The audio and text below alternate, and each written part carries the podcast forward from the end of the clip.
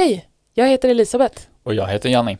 Vi var kristna i 15 år men känner oss nu rätt färdiga med det.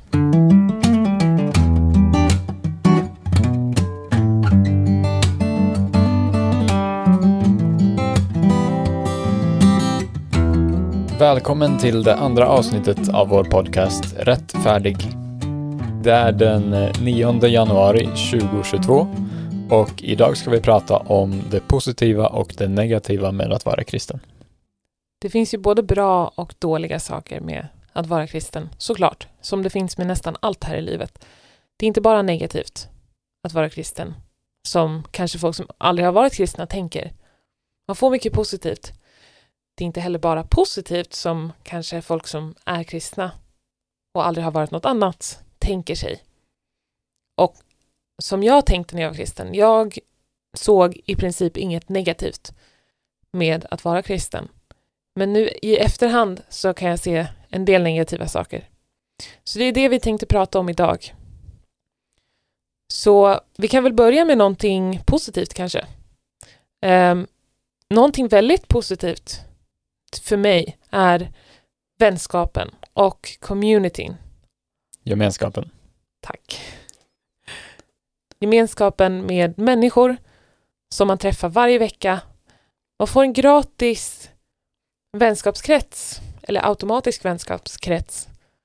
Och det kan jag känna nu när vi bor i Norge och inte längre är kristna. Hur i all världen skaffar man vänner? För att när man är kristen, då får man det gratis. Då hade vi bara kunnat, om vi hade varit kristna nu, gå till en kyrka här någonstans och automatiskt få ett nätverk. Ja, vårt existerande nätverk hemma i Sverige är kopplat till det som finns här. Så att det hade varit väldigt lätt. Ja, Um, precis. Och jag menar, en stor andel av mina kompisar där eh, hemifrån i Stockholm är kristna vänner som jag lärt känna via kyrkan. Så jag vet inte hur skaffar man kompis, kompisar om man inte är... men det är ett generellt problem i Norden. Det är svårt Ja. att, att eh, hitta, hitta vänner som inte är ens gamla skolkamrater. Mm, En annan aspekt i det är ju att vänskapskretsen man får i kyrkan är ganska mångsidig. Det finns väldigt många olika typer av personer. Eh, De har olika kompetenser, de är uh, lite olika åldrar. Det finns väldigt många olika människor i kyrkan helt enkelt. mm. Det är det. Alltså det är någonting som eh, kan vara svårt återigen att förstå om man aldrig har varit kristen, men tycker jag i alla fall, något som man har gemensamt automatiskt med folk som är kristna. Det är som att man är i en klubb tillsammans och det spelar ingen roll vart i världen man åker. Vi hade kunnat börja i en kyrka här i Norge och så hade det automatiskt varit med de kristna där att liksom, vi har den här gemensamma grejen att vi är kristna. Och då blir det automatiskt nästan att man ser varandra som vänner för att man har det gemensamt. Bröder och systrar. ja, men det har aldrig du och jag riktigt, det har aldrig pratats på det sättet i våra kristna kretsar.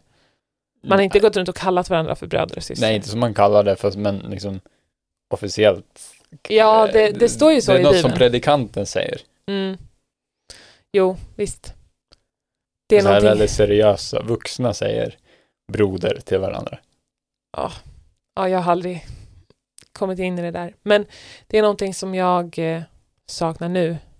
Det är den här eh, gemenskapen med Mm. kristna, faktiskt. Och att få den där gratis bekantskapskretsen. Speciellt nu i ett nytt land, ny stad. Vi har inget nätverk här. Men eh, man får hitta dem på andra ställen. Jag saknar det inte så mycket. Nej, för du är mina- introvert. Jag har mina kompisar som jag håller kontakten med online. Mina Ja. gamla klasskamrater. Mm. Ja, du klarar det bra.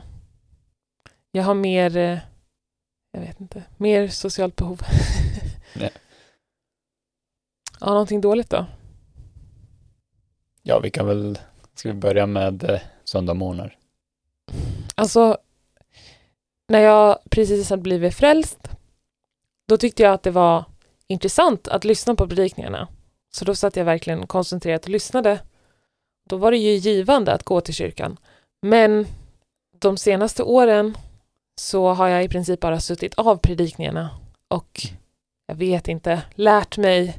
Jag har blivit väldigt duktig på tålamod och duktig på att ha tråkigt.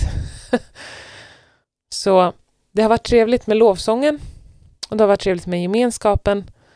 Men predikningen har jag i princip bara suttit av. För att det finns ju begränsat med material att utgå ifrån. Så det är alltid samma sak om och om igen. Och det har bara varit slöseri med söndagmorgnar. Mm. Så det är väldigt skönt nu. Det känns mer givande att jag nu på söndag söndagmorgnar sitter och läser en bok till exempel som är informativ. Mycket bättre användning av min tid än att gå till en kyrka och bara sitta av en predikan och inte lyssna i princip. Ja, jag hade också en period då det faktiskt var intressant. Jag var relativt nyfrälst. Eh, liksom, då det var intressant att verkligen lyssna på predikningar. Men eh, ja, som du säger, det är samma sak om och om igen egentligen. Så att du också bara i princip av predikningarna senaste åren? Ja, definitivt. Mm. ja, jag tror nog att vi ertappade varandra några gånger med att sitta och pilla på mobilen. ja, Istället för att lyssna. När vi lärde Spela, känna varandra så satt vi uppe... Du spelade sudoku, gjorde du inte det? Ja, det... jag tror det. Du hade en period då du spelade sudoku. Ja. När vi lärde känna varandra, då satt vi uppe där i studion och uh, vi satt inte ens nere på mötet utan vi satt uppe i en studio som hade fönster in till mötessalen. Och så satt vi där och chillade och inom citationstecken lyssnade på, på mötet. Ska vi gå över till något uh, tyngre? Det kan vi göra. Som kristen så har man eh, en uppfattning om att moral är objektivt. Mm. Eh, det är, man har enkla svar på det mesta. Mm. Allt är färdigt liksom och uttänkt åt en. Vilket gör det lätt på något sätt. Man, man behöver inte tänka själv eller man behöver inte Man behöver inte ta så mycket ansvar för att eh, komma fram till vad som är rätt och fel och varför det är rätt och fel. Nej. Tvärtom, vilket är en dålig grej med kristendomen, så stänger man av det ansvaret. Om man på något sätt outsourcar sin moral till någon annan eller till en bok i det här fallet. Och församlingen. Ja.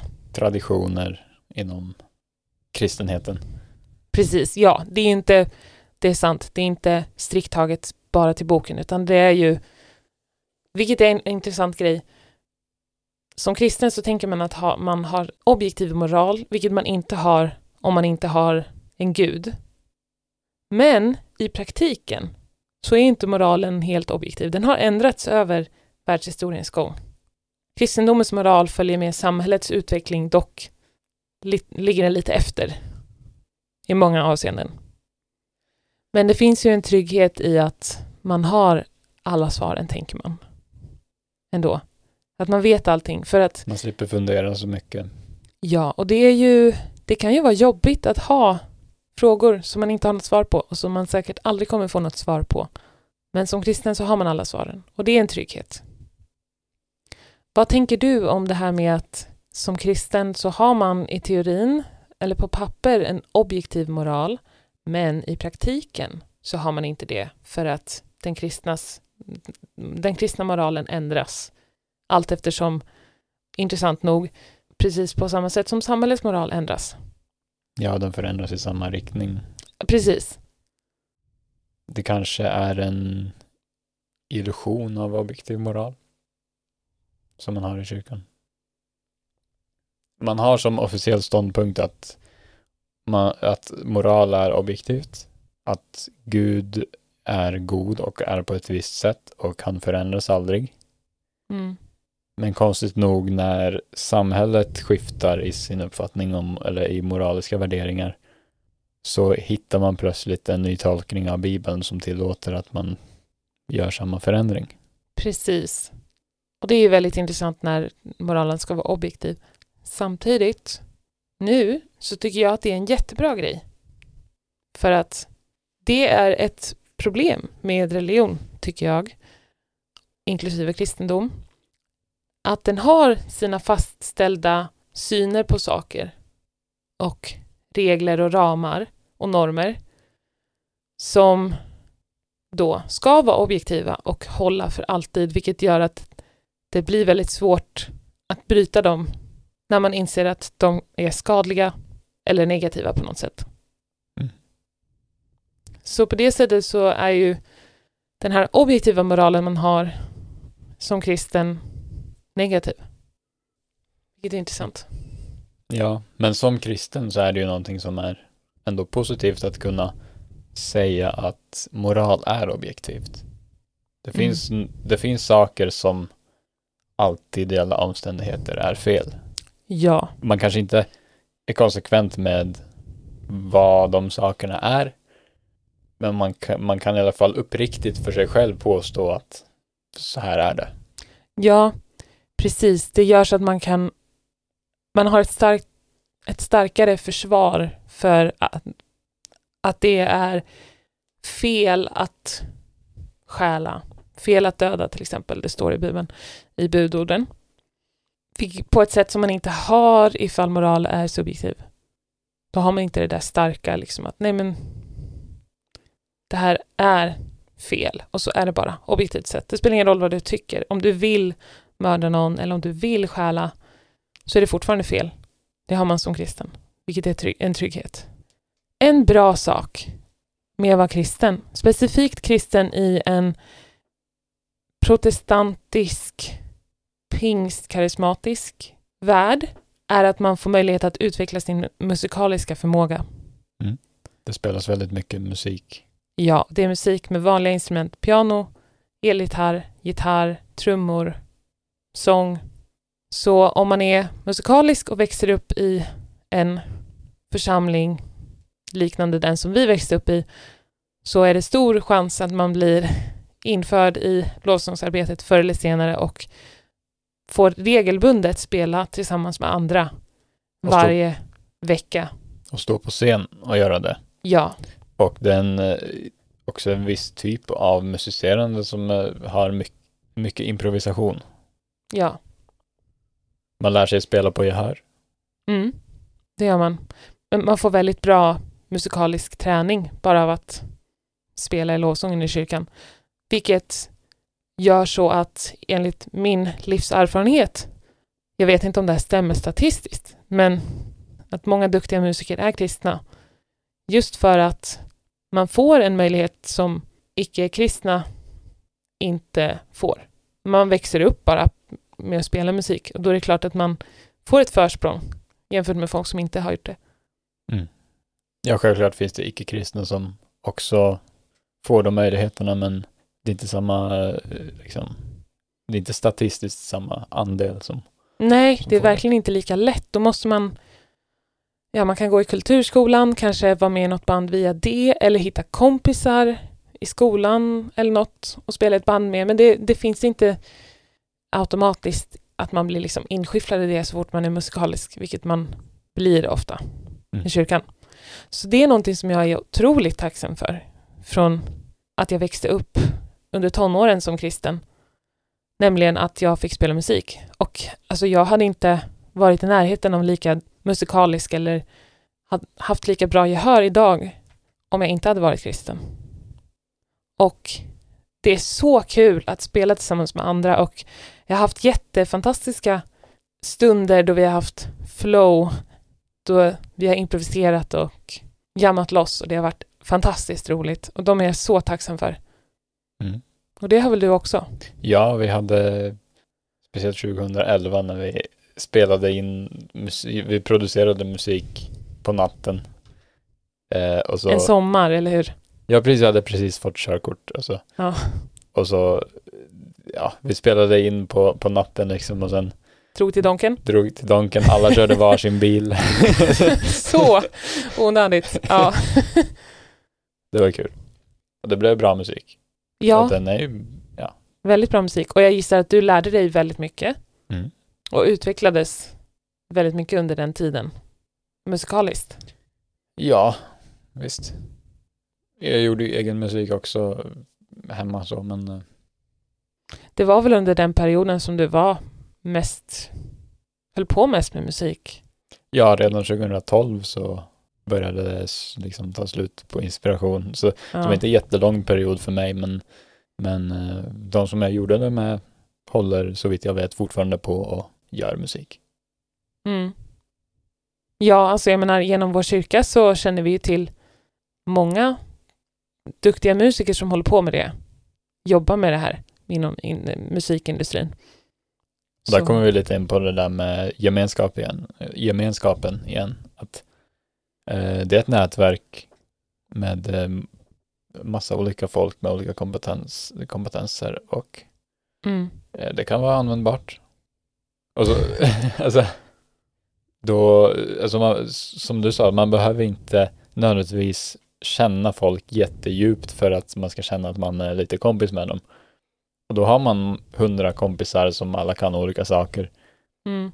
och det finns redan en tillit ifall man ska anlita någon till att fixa någonting hemma eller Mm. vad det kan vara. Mm. Ska vi gå in på det riktigt tunga då? det kan vi göra. Vad tänker du om rädslan för helvetet? Alltså den är ju någonting som håller kvar väldigt många i tron. Det är sneaky, för att rädslan för helvetet gör så att man inte kan ta en objektiv ställning till sin tro. Den gör ett stort hinder för att ifrågasätta och försöka ta reda på om ens tro är sann. Man vågar inte ens för att alltså det är ju inte det är inte logiskt egentligen, men rädslan är ju att man ser objektivt på sin tro och lyssnar på de tvivel som man har och undersöker dem, så kanske man kommer fram till att tron inte är sann. Och då kommer man ju till helvetet. Men... Ja. Men om man kommer fram till att tron inte är sann, då slutar man ju tro på helvetet. Precis. Men när man tror på helvetet så vill man ju inte riskera någonting för att hamna där. Vilket gör att man har den här, hela tiden den här begränsningen som jag pratade om också i, lite i förra avsnittet. Man har en begränsning för vad man kan tänka. För att går man utanför den så riskerar man att hamna i helvetet. Ja, men samtidigt så, när jag var kristen så var inte det här något som jag gick runt och tänkte på till vardags egentligen.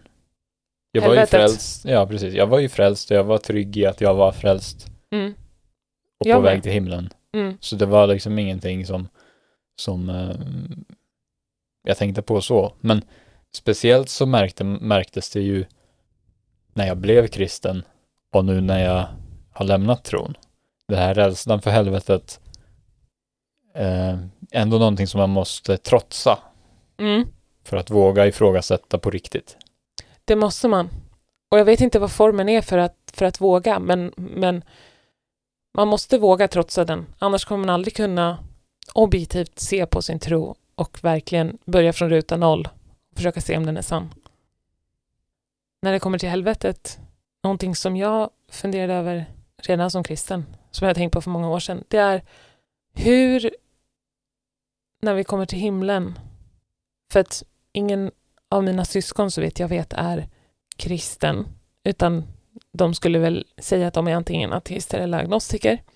Och jag har funderat på hur ska jag kunna vara lycklig i himlen sen när jag har dött? När jag vet att mina syskon är i helvetet och plågas. Det har inte jag förstått hur Gud ska få till. För att, för att få till det, då måste han ta bort mina minnen av dem eller ta bort min kärlek till dem eller någonting. Han måste sudda ut en del av mig för att få det att funka. Så antingen så är jag i himlen och så är jag inte lycklig för att jag är fortfarande jag och jag bryr mig fortfarande om alla de som jag tycker om som är i helvetet. Eller så är jag i himlen och så är jag lycklig för att Gud har tagit bort en del av mig. Finns det något kristet svar på det? Jag skulle väl tro att det kristna svaret skulle vara alternativ nummer två, att Gud de skulle nog inte säga att Gud tar bort en del av mig, utan att Gud förvandlar den.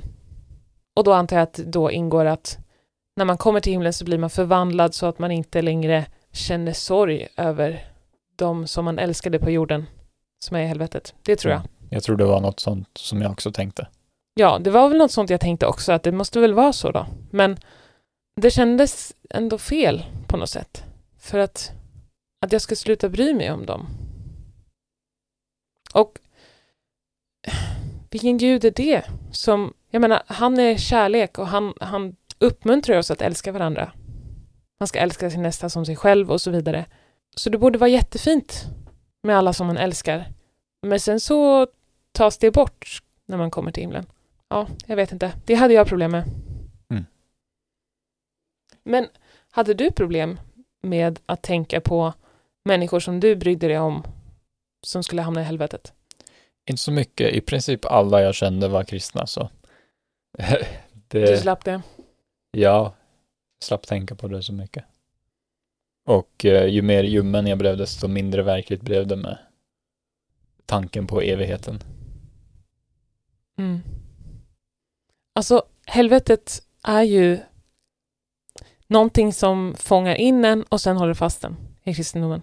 För att det fångar in en för att man vill ju såklart inte hamna i helvetet, så då bjuder man in Jesus i sitt hjärta och blir frälst och blir kristen. Och sen kan man inte ta sig ur det för man vill ju inte hamna i helvetet. Så att helvetet låter inte en göra ett objektivt och välgrundat val riktigt. Nej, den är inte, valet är inte så baserat på vad man nödvändigtvis tror är sant. Man bara blir tillräckligt övertygad om att helvetet är på riktigt. Eller Mm. att det finns en stor risk att det är på riktigt. Mm. Och det räcker för att man ska ta beslutet att bli kristen. Mm.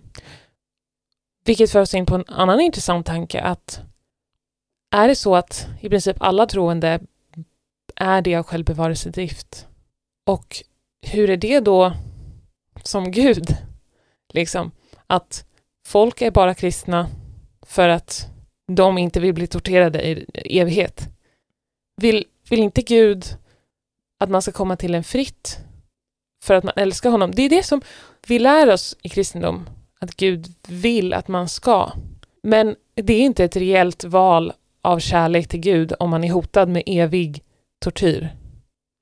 Ja, det är det som är hela idén med, med syndafallet eller varför Gud tillåter ondska eller varför djävulen fick eh, vara i lustgården och, och fresta. Mm. Det är ju det här att Gud vill att vi ska ha ett fritt val. Mm.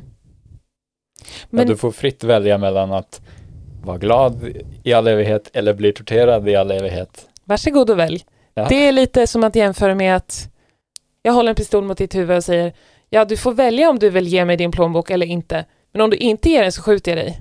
Hur fritt är det valet? Mm. Så, men det är intressant för att som kristen så tänkte jag att det är ett fritt val. Och att man väljer Gud för att man vill vara med honom och älska honom. Och min första känsla var ju bara positiva känslor när jag blev frälst. Då tänkte jag bara, åh, vad fantastisk Gud är och jag vill, jag vill vara med Gud. Jag tror inte att jag, som du, jag tänkte nog inte så mycket faktiskt på helvetet när jag blev frälst. Men definitivt så var det någonting som jag behövde övervinna för att våga ifrågasätta min tro. Och det kom ändå ganska direkt när jag också blev frälst att ja, men nu blir jag också inte heller lidande i evighet när jag dör. Så det var nog lite också med i att jag blev kristen tror jag. Men inte lika tydligt i främre del av min hjärna så att säga. Mer eh, generellt så har jag märkt nu att sedan jag lämnade tron att eh, kristendomen är full av mekanismer som verkar ha som funktion att hålla folk kvar i tron. Att få folk att bli kristna och sen hålla kvar dem. Jaha. Och helvetet är ju en av dem. Ja, definitivt. Eh, men, men det finns många andra. Det finns också den här eh, till exempel att tänka själv ser man ner på Mm. i kristenheten. Mm. Det är, det är synd. Det är världens visdom. Mm. Man ska inte tro att man är smartare än Gud. Mm. Det finns ju den här bibelversen. Tänk om vi skulle leta upp den. Vi letar upp den. Ja, Eh, första Korintierbrevet 1 och 18. Ty detta budskap om korset är en dårskap för dem som blir förtappade, men för oss som blir frälsta är det en Guds kraft. Det står ju skrivet, jag ska göra de visas visdom om intet och de förståndigas förstånd ska jag slå ner. Var är de visa? Var är de skriftlärda? Var är den här världens ordvrängare? Har inte Gud gjort den här världens visdom till dårskap? Jo, eftersom världen i sin visdom inte lärde känna Gud i hans vishet beslöt Gud att genom den dårskap som vi predikar frälsa de som tror. Precis. Och det är ju en vers som är inne på det här, att världens visdom är inte samma som Guds visdom. Det är inte något nödvändigtvis positivt i Guds rike. Och det här hänger också samman med, det finns också en bibelvers som säger saliga är de som tror utan att se. Vilket är väldigt intressant och väldigt tvärt hur det är i vetenskap eller ute i världen så att säga, där man inte bör bara köpa saker utan bevis. Kristendomen begränsar ens tänkande för att om man kommer till en viss punkt och har massa frågor om Gud, ja men hur hänger det här ihop? Men hur kan det vara så här? Och hur kan det vara så här? Och till slut, när man kommer till en punkt där man inte har några svar inom kristendomen, så kommer man till, ja men Gud är mysterisk och vi, han övergår vårt förstånd. Det är så skönt nu att inte jag behöver ha det så längre. Jag kan bara fråga och fråga och fråga och sen, jag kommer aldrig få något svar att ja men det där går inte att veta så bara glöm det. Utan jag kan fråga hur mycket jag vill och om det någon, finns något svar så kan jag försöka ta reda på det. Annars är det så här, vi vet inte, men eh, gå och leta efter ett svar, se om du hittar något. Det är fantastiskt. Mm. Kunna göra det. Och har man frågor, då går man ju som kristen ofta till sina pastorer. Mm. Och eh. ledare. Mm. Och all auktoritet är från Gud, säger Bibeln. Mm. Har vi några, några tankar om det? Det är problematiskt ifall människor missbrukar sin auktoritet för att skada andra människor. Det håller nog kristna med om. Det tror jag också faktiskt. Det är det. Kristna är ju fortfarande normala och vettiga människor och tillbaka till det här med objektiv moral, att kristnas värderingar följer med också samhällets värderingar. Och samhällets värderingar är ju att verkligen se till att inte folk missbrukar sina maktpositioner. Det är väldigt, det har blivit liksom mer viktigt nu i modern tid och därför så är det det också bland kristna. Men det är problematiskt med att vara kristen att man har sådana här saker som att all auktoritet är från Gud. Så folk kan säga att jag gör det här på grund av Gud etc. Och eh, då har man ingenting att sätta emot riktigt. Du menar att ledare säger någonting om att mm. jag, gör, jag gör det här för att Gud säger det, eller att... Mm. Precis. Eller att det är på någon andlig krigföring eller någonting. Och det här gäller egentligen alla religiösa eller andliga sammanhang att de är känsliga för folk som vill utnyttja människor. För att de kan påstå att det de gör har ett andligt ursprung eller är på grund av ett andligt arbete. Och problemet är att det går inte att verifiera eller motsäga det som utsatt. För att det finns inget objektivt sätt att mäta övernaturliga saker. Så om någon säger, ja men Gud har sagt det här till mig, då har man liksom inget att sätta emot. Det står bara ord mot ord. Det man har i kristenheten, i alla fall i våra kretsar, eh, är ju Bibeln. Att allt som sägs ska vägas mot Bibeln. Mm. Veta om det är sant eller inte. Problemet är att man kan ju använda Bibeln som stöd för väldigt många saker. Ja. Verkligen. Ja, det är en väldigt stor bok med många saker. Så man kan hitta, inte vad, exakt vad man vill, men väldigt många olika stöd för olika ståndpunkter eller olika åsikter. Vilket gör det svårt återigen. Men det skulle, ifall det är så, att allt ska vägas mot Bibeln, då, då skulle det betyda att kristendomen är helt stagnant. Ja, Ingenting nytt om Gud går att upptäcka. För vi har bara det som står i Bibeln. Mm. Men så är det väl? Alltså... Jo. Vilket gör det problematiskt med eh, utveckling i normer och moral, som vi var inne på förut. Men det, pro- alltså det här med att man inte kan verifiera det övernaturliga gör så att saker som till exempel bön är ju ofalsifierbart och kan användas för att återigen trycka ner folk som är utsatta, i min åsikt. För att Hur menar du bön? bön, ja, jo, så här. Det här kanske är framförallt i våra kristna kretsar. Jag kan inte säga för, tala för hur det är i andra kristna kretsar, men Gud har ju lovat att vi ska få bönesvar om vi ber. Så om jag ber och får ett bönesvar, då är det för att Gud har gett det och Gud är god. Om jag ber men inte får ett bönesvar, då är det inte för att Gud inte gav ett bönesvar, då är det troligtvis för att jag har gjort något fel. Jag trodde inte tillräckligt mycket. Det är aldrig bara- Guds fel. Ja, det har jag också skrivit som en punkt. Att oavsett vad som sker så är Gud oskyldig.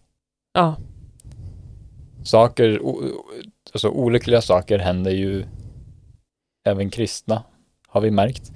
Eh, och det kan vara djävulens fel. Eller så kan det vara syndiga människors fel. Det kan vara den troendes eget fel. mm. Men det kan inte vara Guds fel. Mm.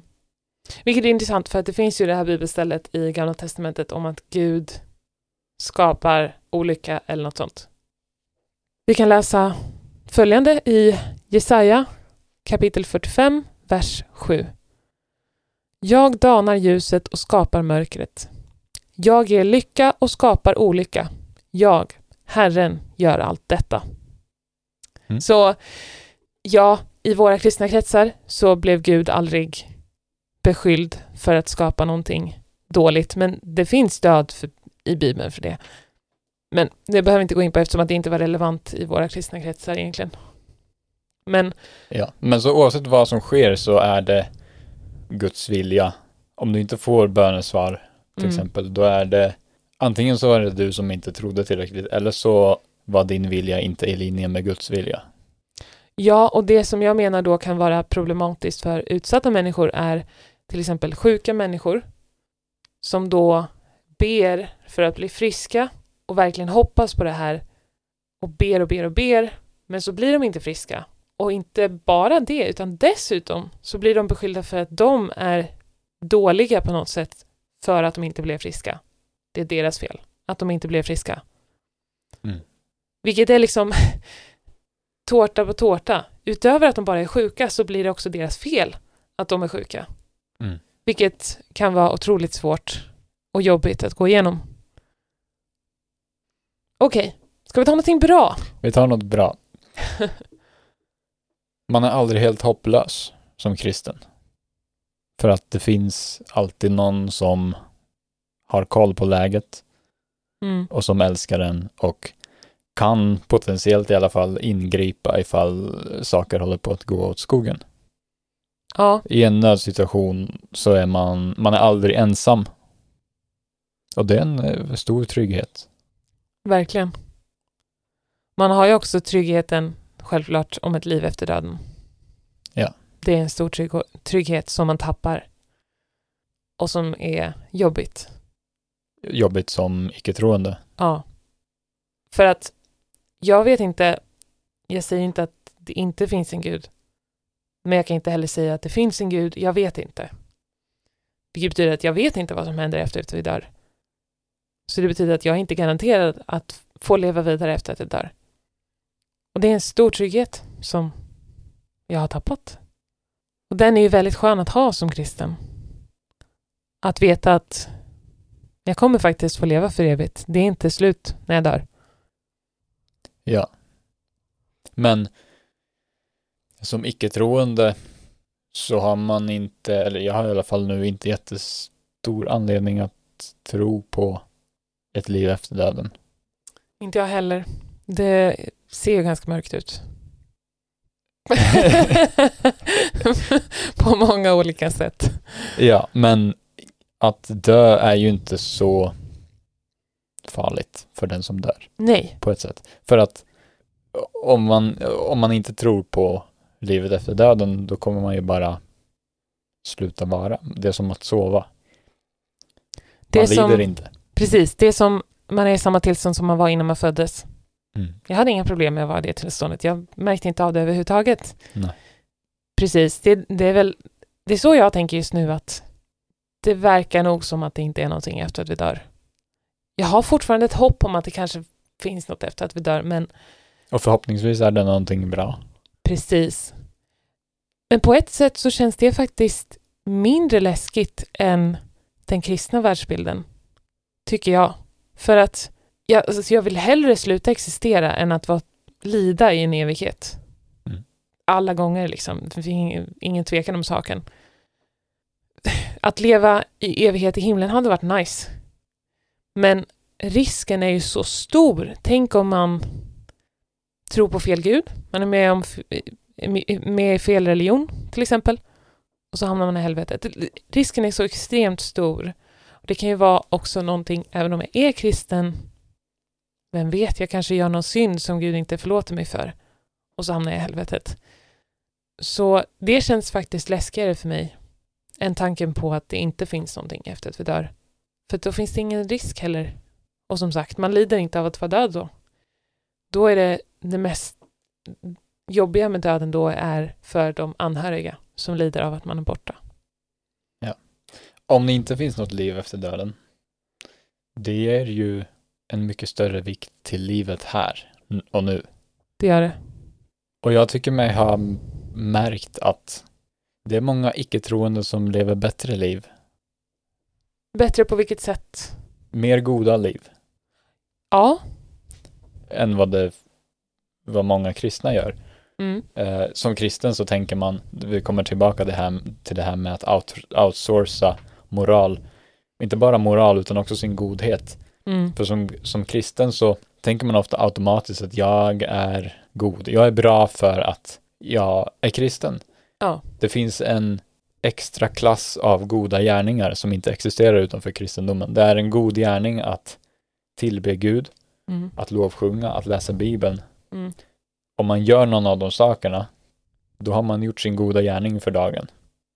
Mm. Så tänkte jag. Mm. Jo, men Även så fast är det man ju. kan, egentligen så har man ju, om man till exempel ber för någonting som man tror är bra och tror att man kommer få bönesvar, då har man ju haft en positiv effekt på världen i sitt huvud i alla fall. Mm. Men egentligen så har man, Eh, om man då inte tror, som vi inte tror på bön, så har man ju inte gjort någonting för någon. Nej, verkligen. Och det var en stor chock eller överraskning för mig när jag började lyssna på ateister på Youtube. Det var hur mycket de brydde sig om och tänkte på och försökte leva ut god moral. Och det var en chock för mig för att, jag menar, som kristen så är ju folk ute i världen, inom situationstecken, ateister, agnostiker, inte direkt, inte ondskefulla människor, men de är inte riktigt lika goda som kristna. Lite halvbra sådär. Mm. At best. Precis. Och de är egentligen bara deprimerade. De har ett hål i sitt liv, ett Jesusformat hål i sitt liv och Söker efter någonting att fylla det med. Mm, Och om de är goda så är det bara eh, en liten skvätt av Guds nåd som råkade hamna på dem. mm, Och som kristen så, så det som händer i den här världen spelar så stor roll eftersom den här världen handlar om evigheten. Det är någonting som för mig hade att göra med också miljön. Jag bryr mig inte särskilt mycket om miljön som kristen och jag ska inte säga att jag är en miljökämpe nu heller. Men jag tänker mer på det och jag förs- försöker att vara lite medveten om det mer nu än jag någonsin gjorde som kristen. För att som kristen så spelar det ingen roll för att jorden kommer gå under en dag ändå och Gud kommer skapa en ny jord. Så att visst, det är ju kanske lite tråkigt om vi så här sabbar jorden med att eh, vi orsakar global uppvärmning. Men i slutändan så spelar det ingen roll, jorden kommer gå under ändå. Och Gud har koll. Så vi behöver inte försöka fixa det här nödvändigtvis. Visst, det är väl snällt om man försöker liksom kompostera, typ. Och Men, nu plötsligt inser vi att vi får bara en jord. precis. Och det är ingen annan som kan fixa det än vi. Liksom. Och det gäller också med välgörenhet. Nu kan vi inte längre be Gud att fixa det, utan om, om det är någon som ska fixa det, då är det vi, helt enkelt. Det hänger på oss. Vilket känns ju... Det är tyngre på ett sätt att det finns inte en högre makt som kommer fixa allting magiskt. Men samtidigt så det ger mer mening på något sätt. Eller det ger mer ansvar, vilket ger mer känsla av mening, tycker jag. Mm. Att, ja men, det är upp till mig. Och så gör jag det jag kan med det jag har. Och då känns ju den, de gärningarna tyngre. Att de väger tyngre. För att det är jag eller ingenting. Ja. Mm. Hur är det med eh, andliga upplevelser? Ja, det är någonting som jag tror att jag saknar mer än du gjorde. Eller du gör säkert. För att jag hade lite mer andliga upplevelser än du hade. Mm. Och känslomässiga upplevelser. Jag hade inte jättemånga sådana. Det fanns många andra i kyrkan som var mycket mer andliga, inom situationstecken, än vad jag var. Men jag hade ändå upplevelser, speciellt nästan alla av mina upplevelser har varit i möten med bra lovsång. Så att jag menar, psykologer kan eh, säkert analysera det. Men fortfarande så var det ju riktigt härliga upplevelser och de saknar jag. Och jag kan känna ibland ändå en spirituell längtan. Och jag är ändå inte ens en så jättespirituell person. Så jag kan bara tänka mig folk som verkligen är spirituella i sin personlighet, att man, det är ett väldigt starkt driv att liksom ha någon spirituell eller andlig utövning i sitt liv. Det saknar jag. Speciellt, har... speciellt i lovsången, liksom att uppleva saker. Men det borde man det borde jag säkert kunna uppleva i sekulära musiksituationer också. Nu har vi dock inte möjlighet för att nu är det pandemi. Men en dag kanske jag kan gå på någon konsert. Men eh, du har sysslat lite med meditation. Ja, det har jag. Tycker du att det ger en liknande? Nej, det är inte samma känsla som när jag fått inom situationstecken andliga upplevelser i lovsången. För då är det liksom en känsla av glädje, hype, eufori, jag vet inte, eh, positiva känslor väldigt starkt i kroppen. Men meditation är inte så, det är inte som att jag sitter här och blir jätteglad nödvändigtvis. Eh, det är, det är på ett annat sätt. Meditation hittills för mig har bara varit avslappnande, fridfullt, det får mig att stressa ner lite. Det är mer en lugn upplevelse. Men det är en väldigt trevlig upplevelse. Så jag experimenterar lite med det. Och jag är lite intresserad av meditation och mindfulness och sånt som, som psykologiska verktyg. fenomen. Ja, verktyg och fenomen, precis. Men inte ur en övernaturlig aspekt. Så jag håller på och försöker se om jag kan approacha meditation och mindfulness från ett perspektiv utan det övernaturliga. Och det finns lite sådana resurser. Eh, jag har använt bland annat Sam Harris Waking Up app för meditation. Och han är ju definitivt inte religiös. jag menar, han är en av the four horsemen. Så det finns, men jag blir lite frustrerad ibland över att det känns som att det finns väldigt mycket guldklimpar i den traditionen, tycker jag. Och folk som har ändå haft bra insikter om, som jag anser då, psykologiska verktyg och fenomen och hur vi kan hantera livet i princip. Men det är så inblandat med massa pseudoscience och massa woo-woo bullshit. och jag blir så frustrerad ibland att, att folk aldrig separerar ut det här utan att om jag sätter på någon meditation någonstans som inte är Sam Harris app så sitter jag där och så mediterar jag och så andas jag och sen så plötsligt ja, och känn nu energin som flödar från din första chakra till din tredje chakra. Och jag blir bara så här, kan jag inte bara få sitta här och andas lite? ja. Och det känner jag också med yoga. Jag älskar yoga som träningsform. Det är en träningsform som bara passar mig jättebra, för att jag tycker inte om att så stressa. jag tycker om att ta det lugnt. Och jag gillar att stretcha och träna flexibilitet och att träna lugn styrketräning. Ingen så här crossfit, high intensity. Det är verkligen inte något för mig. Så yoga därför passar väldigt bra. Men det är också jättesvårt att hitta yoga som inte är mixad med massa pseudoscience. Jag försöker, men det är svårt. Folk i våra gamla kristna kretsar skulle säga att ja, det går inte att separera dem. Ja, och det är någonting som jag har fått jobba med. De eh, menar ju att det där är okult. Ja. Och alltså i praktiken så har de ju en poäng för att det är ju nästan alltid sammanblandat med i teorin, om man nu tar bort den andliga världen, om, man inte antar att den finns, så finns det ingen anledning att man inte skulle kunna separera de två sakerna.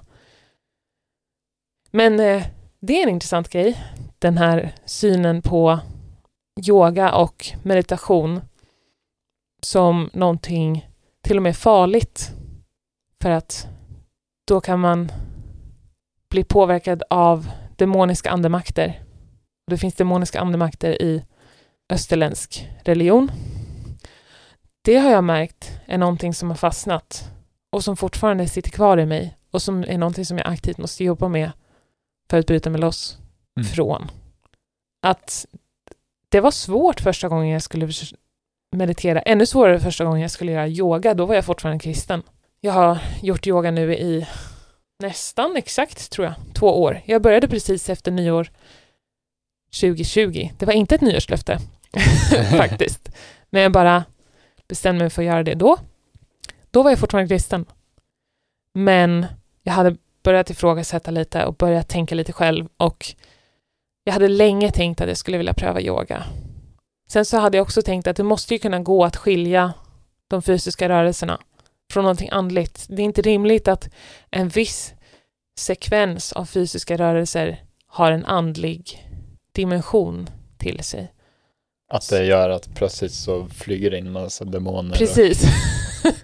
det var aldrig rimligt för mig. Jag kunde absolut förstå att om man gör yoga och chantar eller tar med den spirituella delen av det, då kunde jag förstå som kristen att då finns det ett andligt innehåll där. Men som träning kunde jag inte se varför inte, så då började jag göra det och det tror jag var, det var väl ett symptom troligtvis på att jag började ta mig lite ur min kristna tro. Men det påverkar mig fortfarande idag. I morse när jag gjorde yoga så kändes det lite som en klump i magen. Och nej, gör jag någonting dåligt nu? Gör jag någonting som är farligt för mig andligt? Mm. Jag kan fortfarande känna det. Det sitter långt inne. Det sitter verkligen. Och det är någonting som man kan få i religion, om man växer upp speciellt i religion. Att sådana här saker som att meditation och yoga är dåligt eller något annat som vi kan komma in på, sex, är dåligt. Sådana saker kan verkligen sätta sig. Och man måste jobba med dem länge för att bli av med dem. En sak som är dålig med kristendomen, det är synen på sex och sexualitet. På vilket sätt, vad, vad är det som är dåligt med, med det? Det skadar människor. Det skadar människor. Det, det kan orsaka otroligt mycket skada. Att något som är så, en så stark del av oss, och som vi inte kan styra och som, inte, som är helt naturlig, att man trycker ner den. det kan få långvariga psykiska problem. Ett, en vanlig grej är att, jag har ingen statistik på det här, men en vanlig grej som jag hör från folk som pratar om att de var kristna och växte upp kristna och nu inte längre är det, speciellt i fundamentalistiska evangeliska kretsar, där man lär sig att sex före äktenskapet är fel, sex är bara mellan man och kvinna inom äktenskap, är att de växer upp hela livet och när de kommer till puberteten och börjar bli intresserade av sex och bara trycker ner det, trycker ner det, trycker ner det så långt de bara kan längst ner i botten av en brunn. Sen plötsligt när de gifter sig, den dagen, så ska man bara ändra på en switch och plötsligt så är sex fantastiskt och det bästa som finns typ. Och så får man göra hur mycket man vill och man ska göra det jättemycket. Och det kan gå väldigt dåligt för väldigt många människor. Det är väldigt många människor som har svårt med sex sen i sitt samliv med sin gifta partner. För att de har tryckt ner det så himla länge. Och speciellt om man gör det när man är ung så blir man ju formad utifrån det och det är svårt att komma ifrån det. Och sen så, något jag alltid haft problem med är synen på homosexualitet. Och det är samma sak där fast värre. För att som straight, då vet jag att okej, okay, jag behöver kanske vara celibat nu innan jag är gift. Men man har den här ljusglimten i slutet att jag kommer i alla fall kunna gifta mig och då kommer jag kunna få ha sex. Men som homosexuell, då måste du leva hela ditt liv och trycka ner din sanna sexualitet. Och du vet att du kommer aldrig under hela ditt liv få ha sex så som du egentligen skulle vilja ha sex. Du kan fortfarande gifta dig med det motsatta könet såklart och ha sex med dem som gift. Men att aldrig få ha sex så som man verkligen vill ha sex är otroligt skadligt. Och jag menar, det kan man ju bara märka på historier av folk som har vuxit upp kristna och är homosexuella men har tryckt ner det. Det går inte hur länge som helst. De kanske gifter sig till och med med någon, får barn. Men till slut så går det inte att förtrycka längre och sen så slutar det tyvärr med att folk blir skadade för att till slut så kommer det upp till ytan och så blir de tvungna att skilja sig med sin fru. Frun och barnen blir såklart sårade. Ja. Det är problematiskt med kristendom.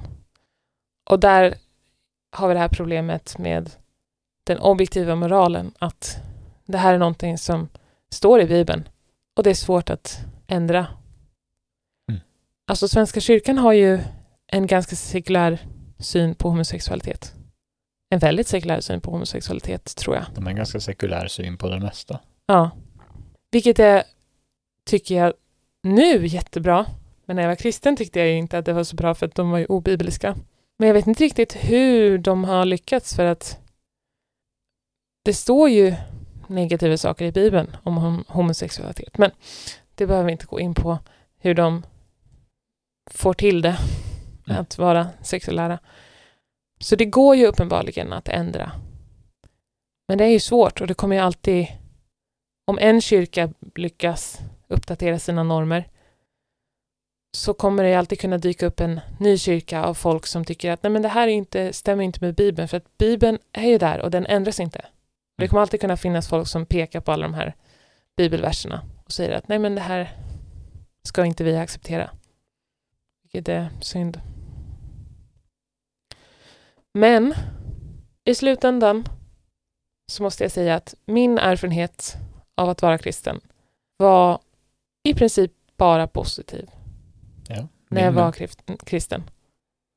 Jag trivdes som det. Och jag var glad och jag var lycklig. Vi hade fina människor runt omkring oss. Väldigt fina som, människor. Som eh, brydde sig om oss på riktigt tror jag. Och ja. tror jag fortfarande skulle göra det. Det tror jag också. Verkligen. Så att eh, vi kom undan ganska lätt. Precis. Och det är just för att vi båda är straight. Så det har aldrig varit något problem för oss med det. Vi var inte heller tillsammans med någon innan vi träffade varandra, förutom så här i lekis typ. Och jag, mitt kompisgäng var inte så mycket ute och festade så jag hade, och jag var inte heller så sugen på att gå ut och festa. Så att det var inte så svårt för mig att vara kristen och följa alla reglerna så att säga. Och jag gissar att det var lite samma för dig. Du var inte heller så mycket för att festa och... Nej, det är jag fortfarande inte. Nej. Det finns, det kanske vi kan ha ett eget avsnitt om någon gång, att på vilka sätt lever vi som kristna idag? Alltså Ja. det finns vissa saker som har format mig och som jag har med mig Mm. som jag inte känner något behov av att ändra på. Mm. Till exempel mitt eh, förhållningssätt till alkohol. Mm. Jag, ser ingen, jag har i princip aldrig druckit. Mm. Jag har nu blivit lite berusad en gång.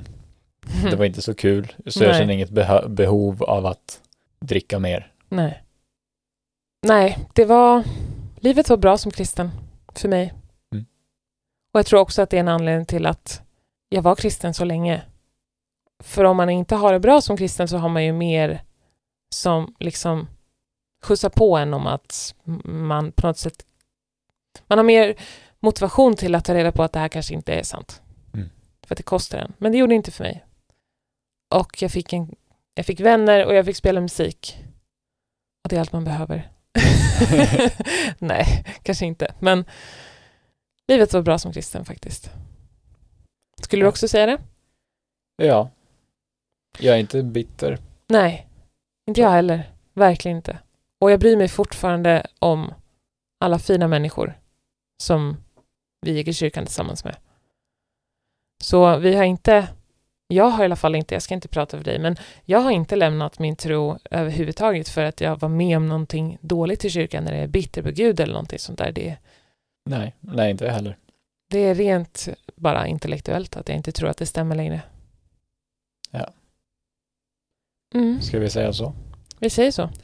Tack för att ni har lyssnat. Ses i nästa avsnitt. Ja. Hej då! Hej.